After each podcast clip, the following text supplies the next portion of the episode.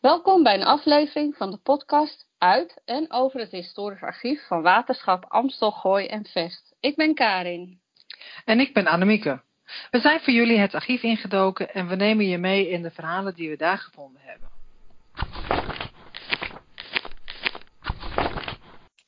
Je luistert naar de laatste aflevering van de serie die we maakten voor de maand van de geschiedenis 2020.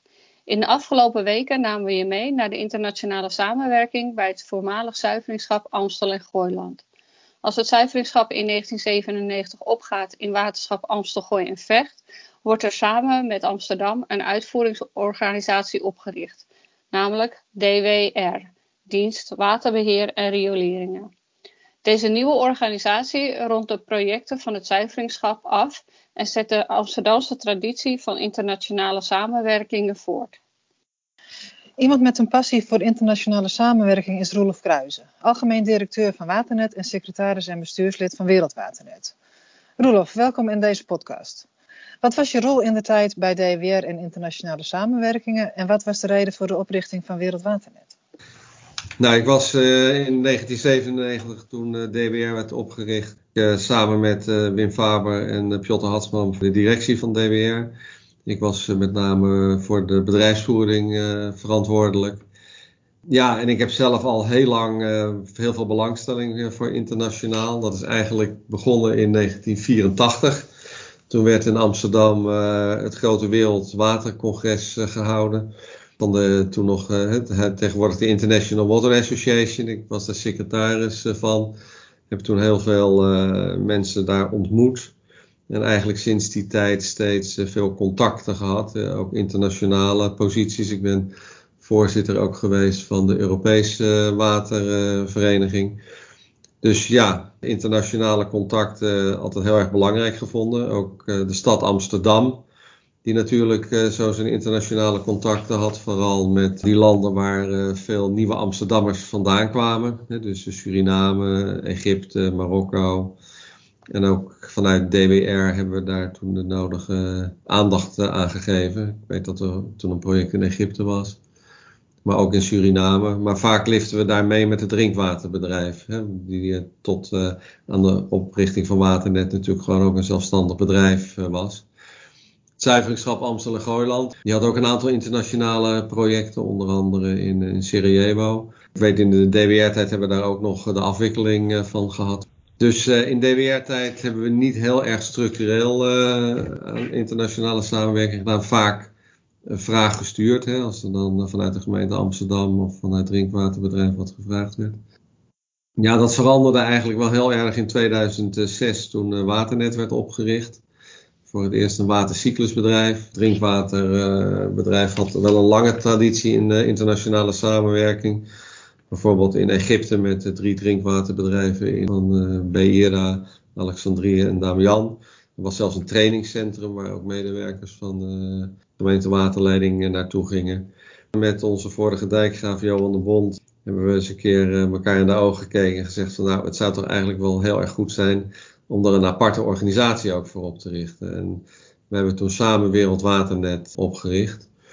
Met het idee uh, dat je via Waternet, Wereldwaternet heel erg goed de kennis en expertise die er bij de medewerkers van Waternet zit, kan gebruiken voor uh, internationale samenwerking. En met name ook gericht op uh, de armste landen waar de grootste ontwikkelopgave zit. We hebben gekozen voor een aparte stichting Wereldwaternet, omdat die ook de ambi-status, de goede doelen-status zou kunnen, kunnen krijgen. Dus er is nadrukkelijk gekozen ook voor een uh, onafhankelijk bestuur uh, van Wereldwaternet. Nou, dat zit er inmiddels ook. Ik ben eigenlijk de enige linking pin tussen Waternet en, en Wereldwaternet. Ja, en Wereldwaternet had eigenlijk oorspronkelijk vooral het, het, spoor van hulp, hè, helpen. Uh, met name ontwikkelingslanden helpen met hun waterproblematiek. En dan vanuit een integrale visie. Ja, dus niet alleen drinkwater, niet alleen afvalwater, niet alleen watersysteem, maar echt vanuit de watercyclus. Konden we heel goed onze experts inzetten. Later kwam erbij, zeker toen Ebert van der Laan burgemeester in Amsterdam werd, om ook uh, de internationale handelspoot erbij te betrekken. Hij vond Waternet altijd uh, een van de parels van Amsterdam naast het concertgebouw en Ajax en uh, nog wat. we hebben het waterbeheer zo ontzettend goed in elkaar, voor elkaar in Amsterdam. En daar willen ze ook in Beijing en in Mumbai, allerlei andere plekken, Sao Paulo, Buenos Aires ook gebruik van maken. Dus ja, we zijn toen ook wat meer een soort handelsmerk voor Amsterdam geworden. Dus naast aid werd het ook trade, om het uh, goed Engels te zeggen. En tenslotte kwam er nog een derde poot bij en dat was ook de kennispoot. We ontdekten dat ja, we zijn nog steeds uniek in Nederland als watercyclusbedrijf. Dus ja, we hebben niet onze evenknie in Nederland. Dus we zoeken echt nadrukkelijk samenwerking met uh, watercyclusbedrijven in het buitenland. Uh, bijvoorbeeld met Singapore, met uh, Berlijn, met Parijs, met Kopenhagen. Dus daar hebben we ook nog de kennispoot. En daar zoeken we dus echt de top utilities in de, in de wereld op. Nou, we mogen ons uh, gelukkig prijzen dat we er ook in de top 5 staan. Als je naar de verschillende benchmarken kijkt. Nou, derde poot erbij. Hè, dus drie poten, aid, trade en knowledge. Ja, Wereldwaternet is wat dat betreft echt geprofessionaliseerd en gegroeid. En we zien dat heel veel verschillende medewerkers van Waternet daar ook een, een rol in spelen en hun expertise erin kwijt kunnen. En ja, dat maakt me ontzettend trots dat we dat ook kunnen doen. Dat kan ik me levendig voorstellen. Kun je een uh, project noemen uit de beginperiode van Wereldwaternet? Wat is je het meest bijgebleven?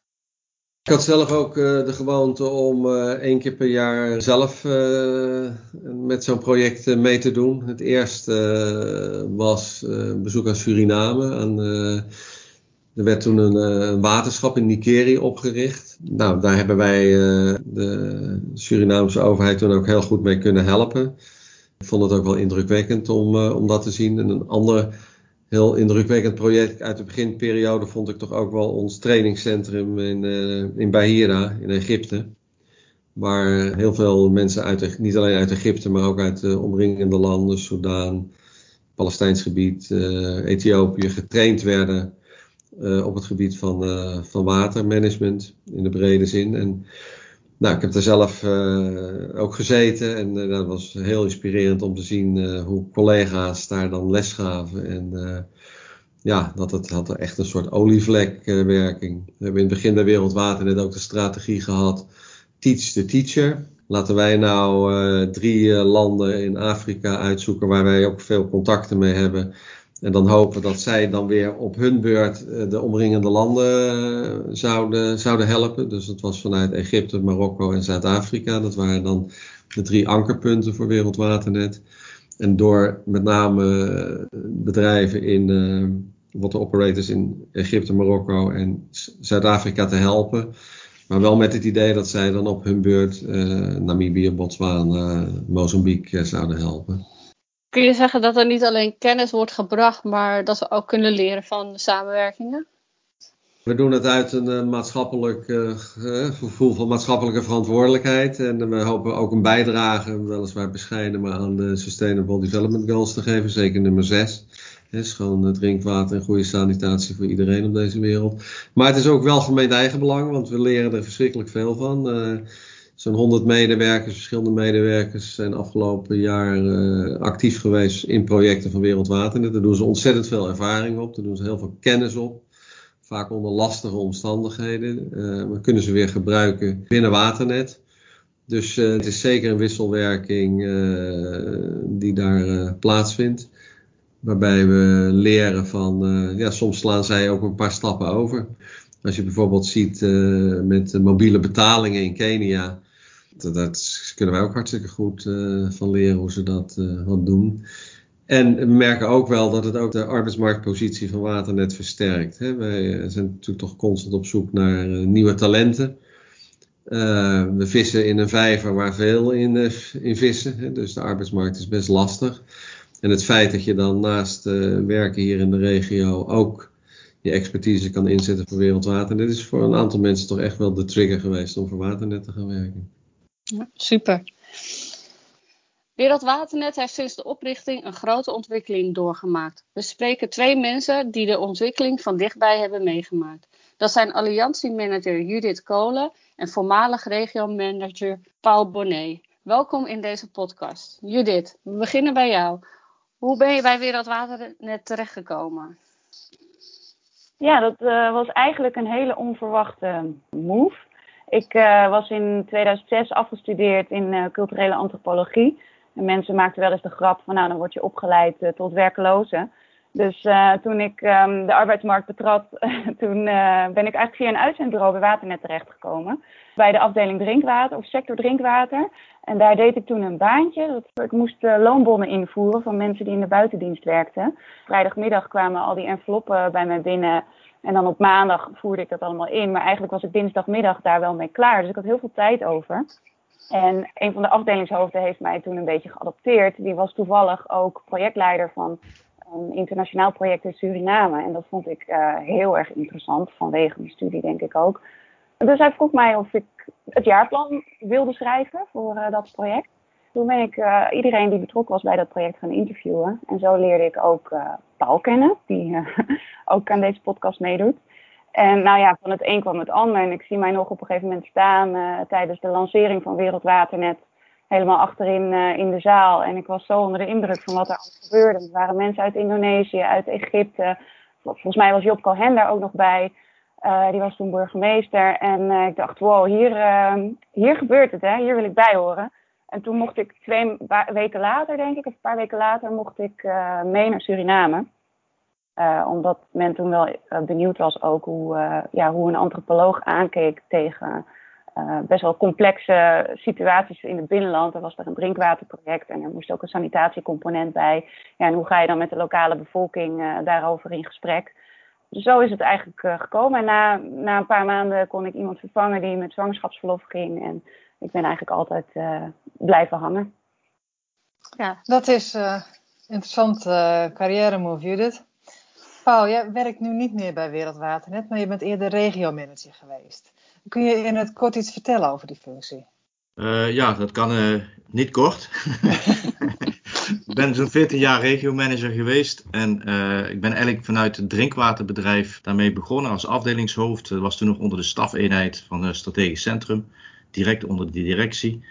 En eigenlijk als projectleider voor het project in Egypte ben ik dus destijds ook gevraagd van wil je bij deze reorganisatie nadenken over uh, mogelijkheden die je ziet om het ook in de wereld, uh, in de landen als Egypte, Suriname en Indonesië, de projecten te gaan leiden. Dus uh, dat was best wel een, een, een, flinke stap. Maar eenmaal een keer in Egypte geweest en ook verknocht aan het project en de mensen daar, vind, vind je ook zelf wel dat je kunt zwemmen als een vis in het water. En de functie is heel breed als het gaat om inhoud, maar ook uh, als het gaat om de ontwikkelingen die nodig zijn voor waterbedrijven wereldwijd. Daar, daar bouw je dus ook programma's uh, voor. Uh, en, en, altijd moest het op basis van subsidie. Omdat je dus moet bedenken dat de, de inzet die het waterbedrijf had, niet betaald kon worden door de, de burger, zeg maar. er moest echt wel gekeken worden, is er ergens financiering ofwel bij het VNG, het ministerie van Buitenlandse Zaken, ofwel bij uh, de Nederlandse Waterschapsbank, dat je op die manier dus een inzet kon hebben. We maakten toen al gebruik van de, de, de 1%-regeling, dus dat je ook uh, mensen kunt inzetten op, op basis van 1%. Dat was meer dan genoeg, denk ik, want het meest belangrijke was eigenlijk wel de inzet op basis van kennis en ervaring en de overdracht van kennis en ervaring in de projecten. We hebben eigenlijk nooit investeringen uh, gedaan. Onze investering was overdracht van kennis en ervaring, zodat de mensen zelf ook uh, hun weg konden vinden en ook de beste oplossing konden opbouwen en, en uitzetten. Nou, dat was een beetje in, in de nutshell, zeg maar, hetgene wat je dus doet als, als regio-manager. Je bent verantwoordelijk voor de programma's en de projecten die je opzet. En ook zoek je ook nog financiering voor erbij. En dat verantwoord je ook naar de, de opdrachtgevers uh, waar het dus om gaat. Hoe eh, hebben jullie de groei van Wereldwaternet ervaren? Uh, Judith gaf ook wel een beetje aan dat uh, de groei van Wereldwaternet ook een vlucht genomen heeft. Uh, dat was eigenlijk een, een beetje vanuit de origine, en dit noem ik even de compassie van de techneut. We deden bij het drinkwaterbedrijf ook al een heleboel projecten eigenlijk altijd al. Je komt elkaar tegen op een congres en er wordt aan de directie gevraagd van kun je mij helpen en dan, dan gaan we eens een keer kijken, et cetera. Dat was ook aan de hand bij DWR en het uh, Amsterdam Vecht, het waterschap. En um, eigenlijk uh, werden we in, in de beginfase werd samen met Otto Vervienting gevraagd van joh, willen jullie tweeën gaan kijken hoe je dat gaat opzetten, zodat je dus uh, kunt vormgeven aan, Wereldwaternet. Wereldwaternet was toen nog niet de naam, zeg maar Waternet, Internationaal hebben we nog even aangedacht. De branding was eigenlijk, zodra je Amsterdam noemde, dan kwam je best wel op veel plaatsen binnen. En uh, dat was ook wel nodig voor de ontwikkeling, denk ik dan, als het om Waternet gaat. Uh, wat wij werkelijk wilden was dus ook inzet van alle gelederen van Waternet in, in onze projecten. Dus niet alleen als het gaat om drinkwater of afvalwater of riolering of oppervlaktewaterbeheer. Maar we wilden eigenlijk in alle projecten alle aspecten voorbij laten komen. En laat het nou net ook de, de bedoeling zijn binnen het, geheel van uh, Waternet. En dat nam zo, zodanige vlucht dat daar ook behoefte was bij onze partners want we zijn eigenlijk uniek in Nederland dat we drinkwaterbedrijven hebben en waterschappen apart. En wereldwijd zie je vaak dus dat het vaak een waterketende bedrijf is, of niet eens zozeer een watercyclusbedrijf zoals Waternet. Dat sprak aan en uh, daardoor konden we ook snel schakelen, zeg maar. Dus dat we ook gezamenlijk konden optrekken en, en ook met de invulling van onze mensen vanuit Waternet projecten konden bedienen. Wat ik als heel erg leuk heb ervaren, is zeg maar die, die eerste jaren was echt ontzettend pionieren. En we waren eh, met een team van, van vier mensen, later vijf. Uh, en eigenlijk had niemand echt een, een, een, vaste functie. Dus als ik kijk naar hoe dat mijn eigen carrière heeft beïnvloed, ik kon die eerste jaren gewoon alles oppakken. Het was helemaal niet duidelijk waar ik voor aan de lat stond. Dus, dus alles was mogelijk. Het, het pionieren kwam erop neer dus dat je ook vanuit de inhoud vanuit de vakinhoud het verschil kon maken en ook directies en, en uh, local uh, governments kon overtuigen welke weg ze moesten inslaan als het gaat om technische oplossingen, om problemen op te lossen. Daar heb ik zelf altijd het meeste plezier in gehad. Uh, geweldig om te zien dat, dat je elkaar op die manier kunt uh, inspireren. En dat, dat was ook het woord wat ik zocht. Tijdens het begin van de coronacrisis las ik op het intranet dat Wereldwaternet communicatieapparatuur heeft geleverd aan een partner in Burkina Faso. Dat deed mij denken aan wat ik las tijdens mijn onderzoek voor de maand van de geschiedenis over hoe het zuiveringsschappen in de jaren 90 communicatiemateriaal leverde aan de waterbeheerder in Sarajevo. Judith, kan je wat vertellen over hoe Wereldwaternet nu contact houdt met zijn internationale partners? Ja, zeker. Ja, het kwam natuurlijk uh, die, die, die, die 15 maart, zeg maar, de uitspraak van Rutte en ook de hele aanloop daar naartoe. Dat, dat bracht natuurlijk een beetje een schok teweeg, want het, het hele model van Wereldwaternet is gebaseerd op kennisuitwisseling, uh, maar vooral ook fysiek. Hè? Dus dat je elkaar ziet, dat je aan de relatie bouwt. Uh, um, ja, en, en ineens alle plannen die we hadden voor 2020, ja, die, die, die, stopten. Hè? Dus heel veel, heel veel werkbezoeken moesten we cancelen. En met onduidelijk wanneer dat allemaal weer opgestart zou kunnen worden. Dus we hebben in, in, in die crisismodus gekeken naar wat kunnen we nu uh, doen om toch de communicatie met onze partners voort te kunnen zetten. En een van de eerste investeringen daarin is geweest gewoon heel simpel uh, 4G-kaartjes, uh, her en der soms een laptop, zodat je gewoon met je, met je partner in gesprek kunt blijven.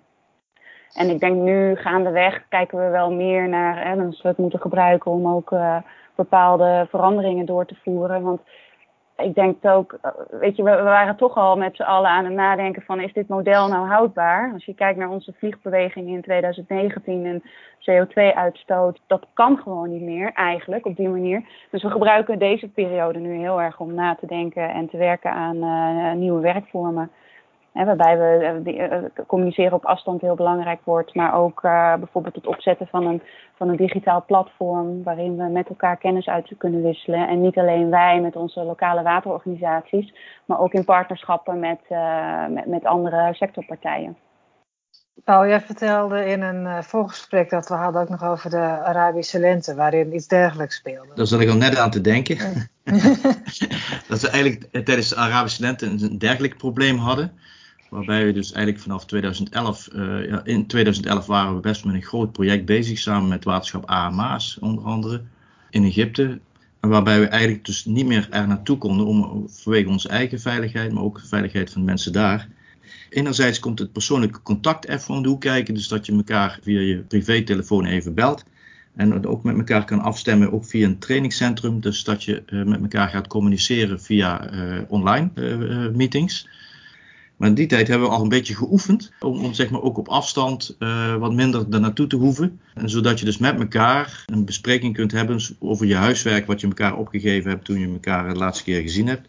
wederzijds. Uh, enerzijds, mensen kwamen ook wel eens naar Nederland toe. Dus ze kenden de situatie, wij kenden de situatie in, in, in het Egyptische. En dan is dat een stukje makkelijker praten. Ik ben er bij een voorstander van, dus dat je toch elkaar regelmatig ziet, misschien één of twee keer per jaar, maar niet meer de vijf keer per jaar uh, die, die voorheen het geval was. Twee jaar lang hebben we dus ook op afstand met elkaar gecommuniceerd via de collegezaal in het trainingscentrum om dus uh, vergaderingen met elkaar te hebben en zaken door te spreken, waardoor het project gewoon kon doorlopen. In deze podcast hebben we vanuit het archief teruggekeken naar uh, wat er uh, vroeger op internationaal gebied in samenwerking is geweest. We geven Wereldwaternet graag het laatste woord om een vooruitblik te geven op hun plannen. Ja, dankjewel Annemiek. Misschien leuk om te melden dat wij momenteel werken aan ons nieuwe businessplan voor de komende vijf jaar. En daarin blijven we natuurlijk gewoon het, het, feit omarmen dat we duurzame impact willen bereiken op de Sustainable Development Goals. Uh, door middel van kennis, uitwisseling met uh, lokale waterorganisaties. Maar deze tijd vraagt wel een andere aanpak. Dus we, we, denken heel erg na over hoe we zelf een lerende organisatie kunnen zijn en blijven. Um, en hoe we daarin hoe we kenniscommunities kunnen opbouwen. Onder andere door middel van digitale platformen. Maar we kijken bijvoorbeeld ook heel erg naar lokale vertegenwoordiging. Zodat je op, op, momenten dat je elkaar niet kunt uh, bezoeken, dat er in ieder geval dat de projecten door kunnen gaan. En hetzelfde geldt voor, uh, ja, voor hybride werkvormen. Hè. Dus, dus zowel vanuit Nederland ondersteuning kunnen bieden, kennis kunnen blijven delen, als af en toe elkaar toch ook in de ogen kunnen kijken. Want dat is ook wel iets wat wij leren, denk ik, mijn grootste leercurve in het internationale werk. Dat uiteindelijk alles, alles draait om, om relaties.